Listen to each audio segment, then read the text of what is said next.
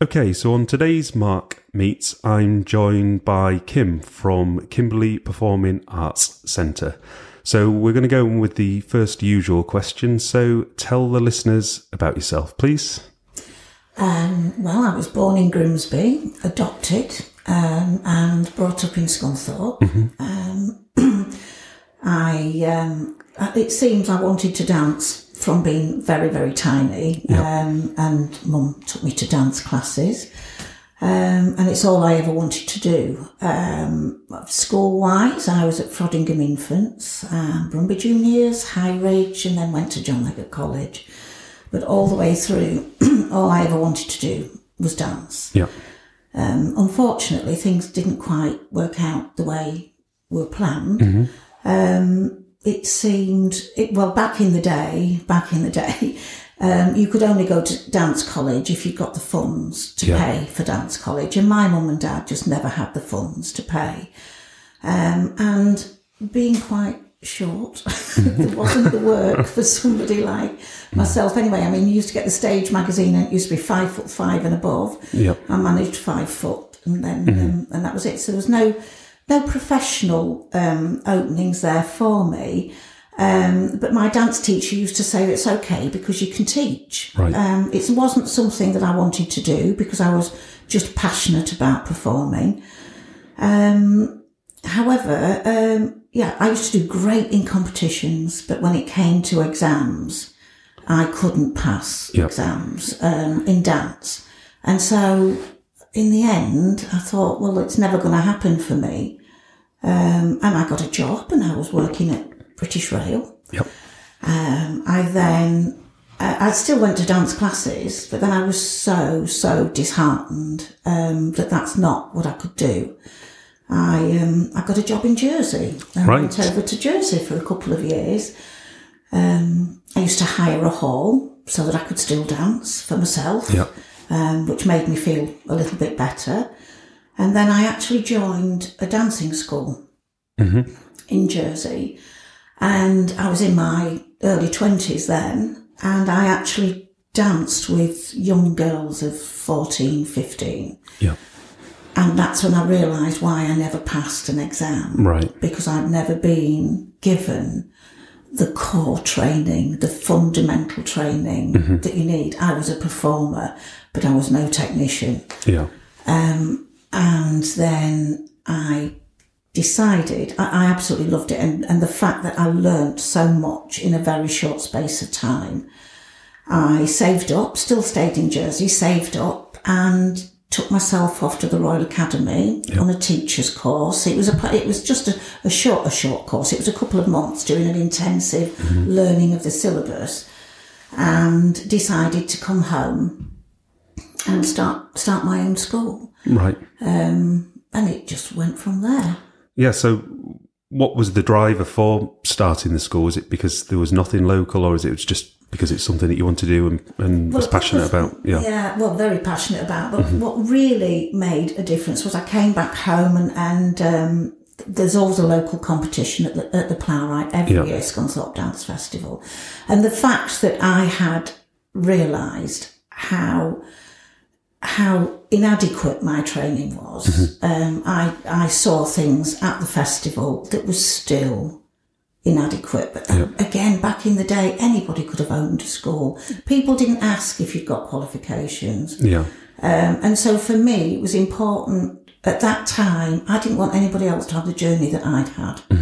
And so I thought, I'm going to come back home and, and see if I can make a difference. Yeah. Oh, fabulous.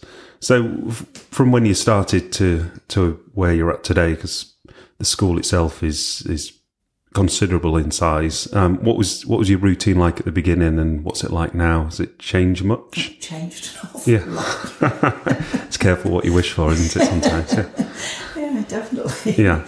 Yeah, I mean, at the beginning it was. I, I just used to have classes, uh, toddlers classes in the morning, and then there'd be um, children's classes in the evening. Uh, but I probably only had what, two or three, two or three nights work, and as I say, just the toddlers classes in the morning, and it just gradually, very gradually, grew. Yeah. Um, yeah, word of mouth grew. I, I had um, a studio uh, above Montpellier, it was at the time. It was a co op building.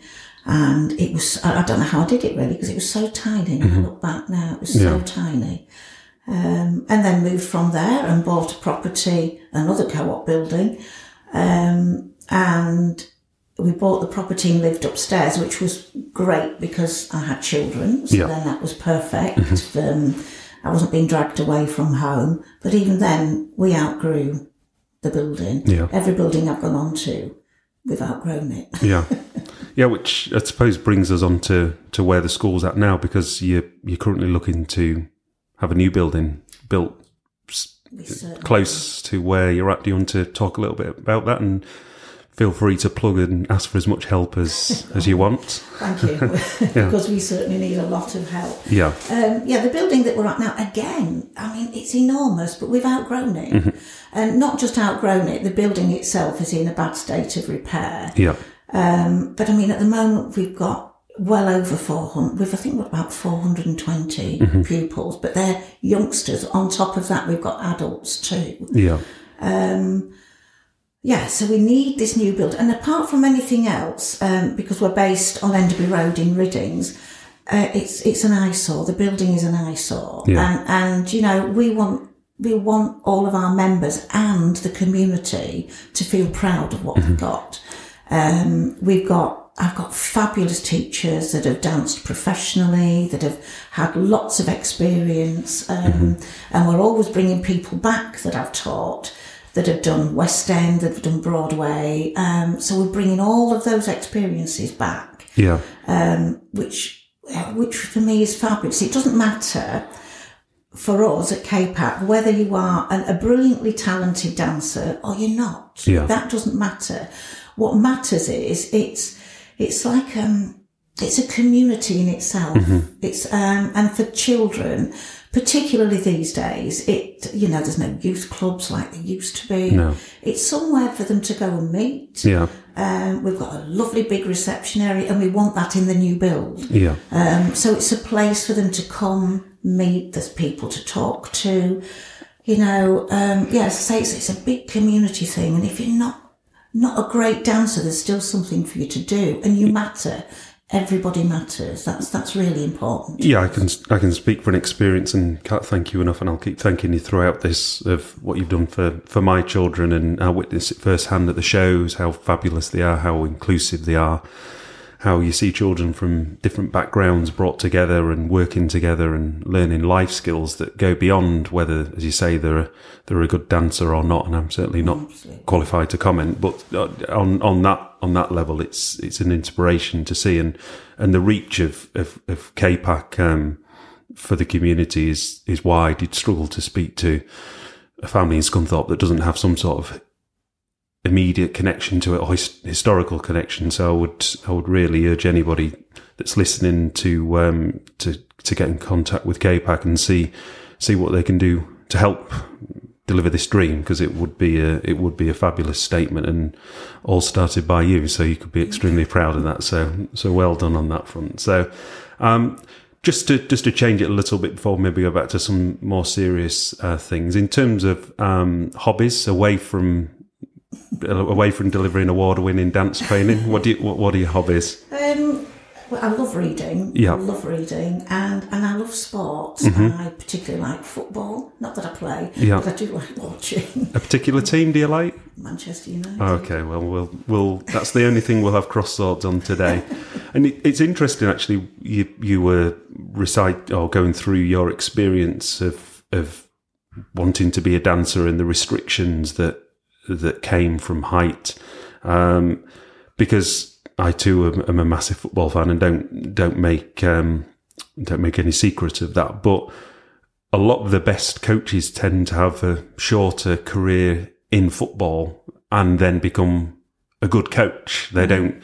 You get the odd exception that um, were, were top players and then become top managers, but a lot of the top um, top coaches have tended to have an injury or just not quite make it for whatever reason, and and and find a calling that gives them a lo- much longer career in the sport they love or dance as, as you you know as is your career than if they'd been a player. So I'm sure there's something in that that channeling that dream and desire, but then delivering it back to other people and giving them that opportunity and and and there must be something in that. And uh, I'm sure one day someone better qualified than I'll will will do a study and, and, let us know how that that works. But um, in terms of um, a, a, serious topic, in terms of, of mental health, which is something that you'll you'll experience with, with dealing with students and, and families and, and, and of course in, in our own private lives as well.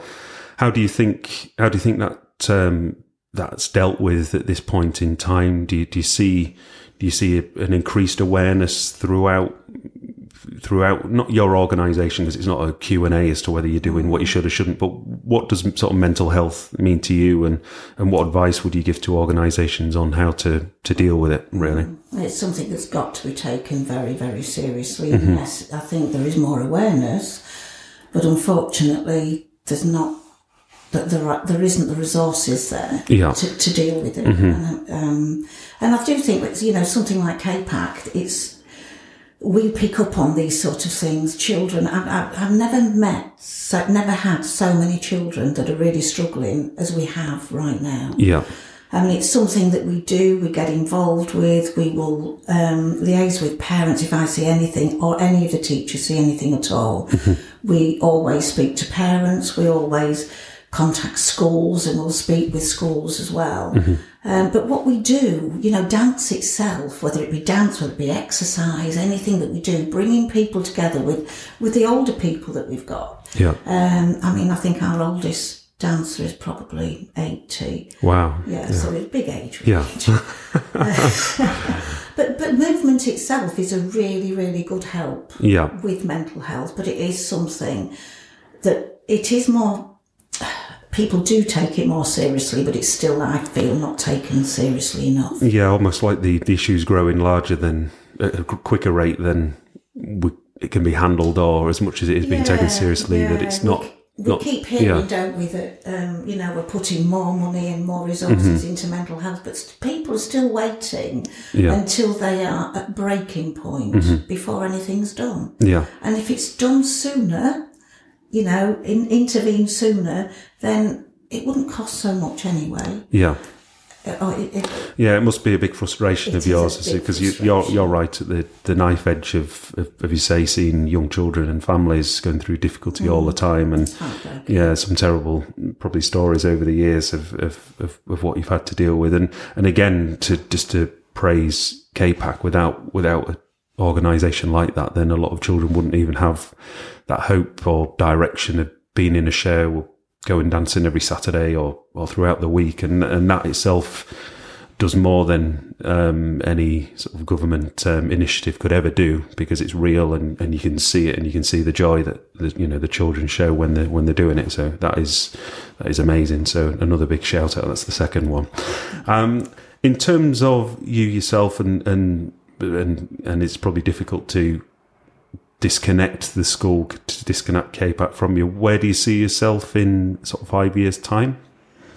Still at KPAC. Yeah. um, yeah, uh, yeah, definitely still at KPAC. I could never, never leave. I, I, I, do say I think I'll be going down and teaching with a Zimmer frame. Yeah.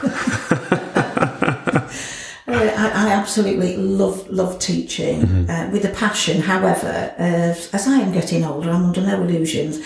I want I want the, the children to be inspired. Mm-hmm. Um, so my, my position would probably move much more away from teaching and probably more on the administration side and, mm-hmm. bringing people in, yeah. making sure that um, we're up to date with things. Things change all the time, it's so important yeah. that we stay current. Yeah, and, and relevant. Yeah, as, as you say.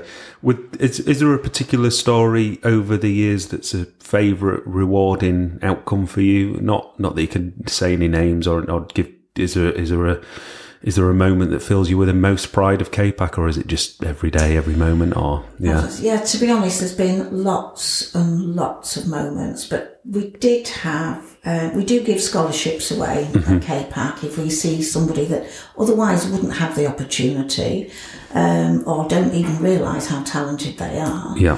Um, we, we do give scholarships, and one particular person, I, I, we go out to schools, and I've spotted, there's been a few, but there was this one particular person I spotted at a school, primary school, gave them a scholarship, and, you know, that it, it's completely changed their lives. Yeah.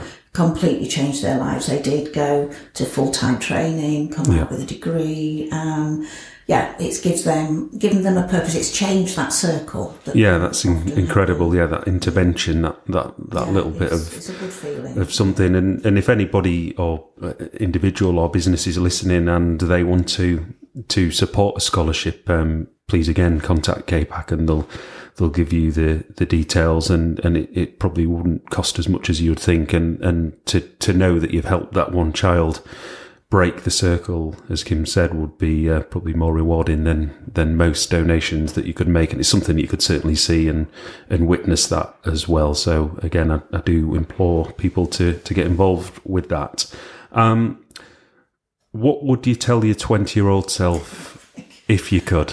It's always one of my favourite questions. This, Oh, just you know, if you're passionate about something, there's there's always a way. Don't give up.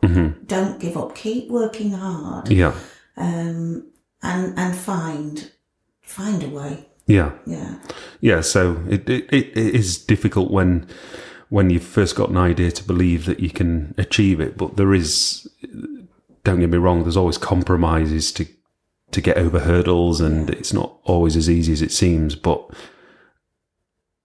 before you realise it, before your very eyes, you've got something that you still manages to amaze you, you know, and and, and it can be the most rewarding rewarding thing. Not and a lot of emphasis is put on money, but that's not that's not the achievement of, of doing something is is the key thing and building something that's good and and that people value. So if if somebody was going into business then um any and I know you've said about go for it and and and and keep going anything else that you would say to them any pearls of wisdom yeah um, yeah. Admit when there's things that you don't know and there's things that you can't do. yeah Don't pretend that you can do it all. Yeah. you can't. Yeah, that's you're the second person that said that actually, and uh, and the other person that said it was female as well. So I don't know if we're building some gender profile in these podcasts. That uh, I I have always genuinely said, and, and people could attest to this that um, that I've always found that that uh, that females are more inclined to evaluate a, a situation and put a plan in and be more realistic uh, about it. And, and I find that to be, uh, I find that to be the case that, um, you know, a team of females will always achieve, I think, more than a team of males. But anyway, not that I'm looking to offend, uh, you know, any male listeners at all. And, and just to just to wrap it up, really, um, in terms of a quote or a phrase, do you have anything that's that you either lean on yourself or you find yourself saying constantly to other people?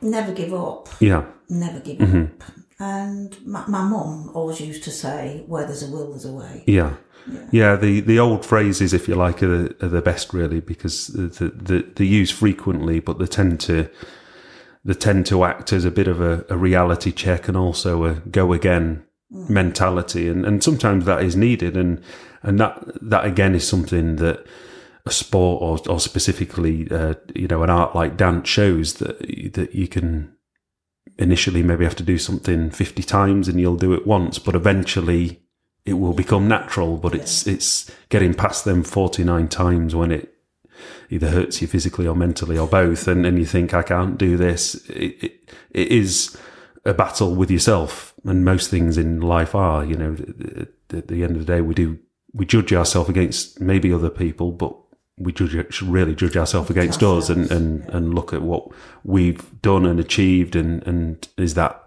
the best we can do and if that is the case then we can be proud of that well thank you very much for coming in kim i appreciate it it's been very nice very nice to to, to spend some time with you and learn some stuff about you. I'm sure I'll see you tomorrow when I drop Emily off at dancing as well. So I'll be sure to uh, buy you a cup of tea to thank you for coming in. So that's uh, a thank you from me, Mark. And thank you. Thank, thank you. you. Bye. Thank you.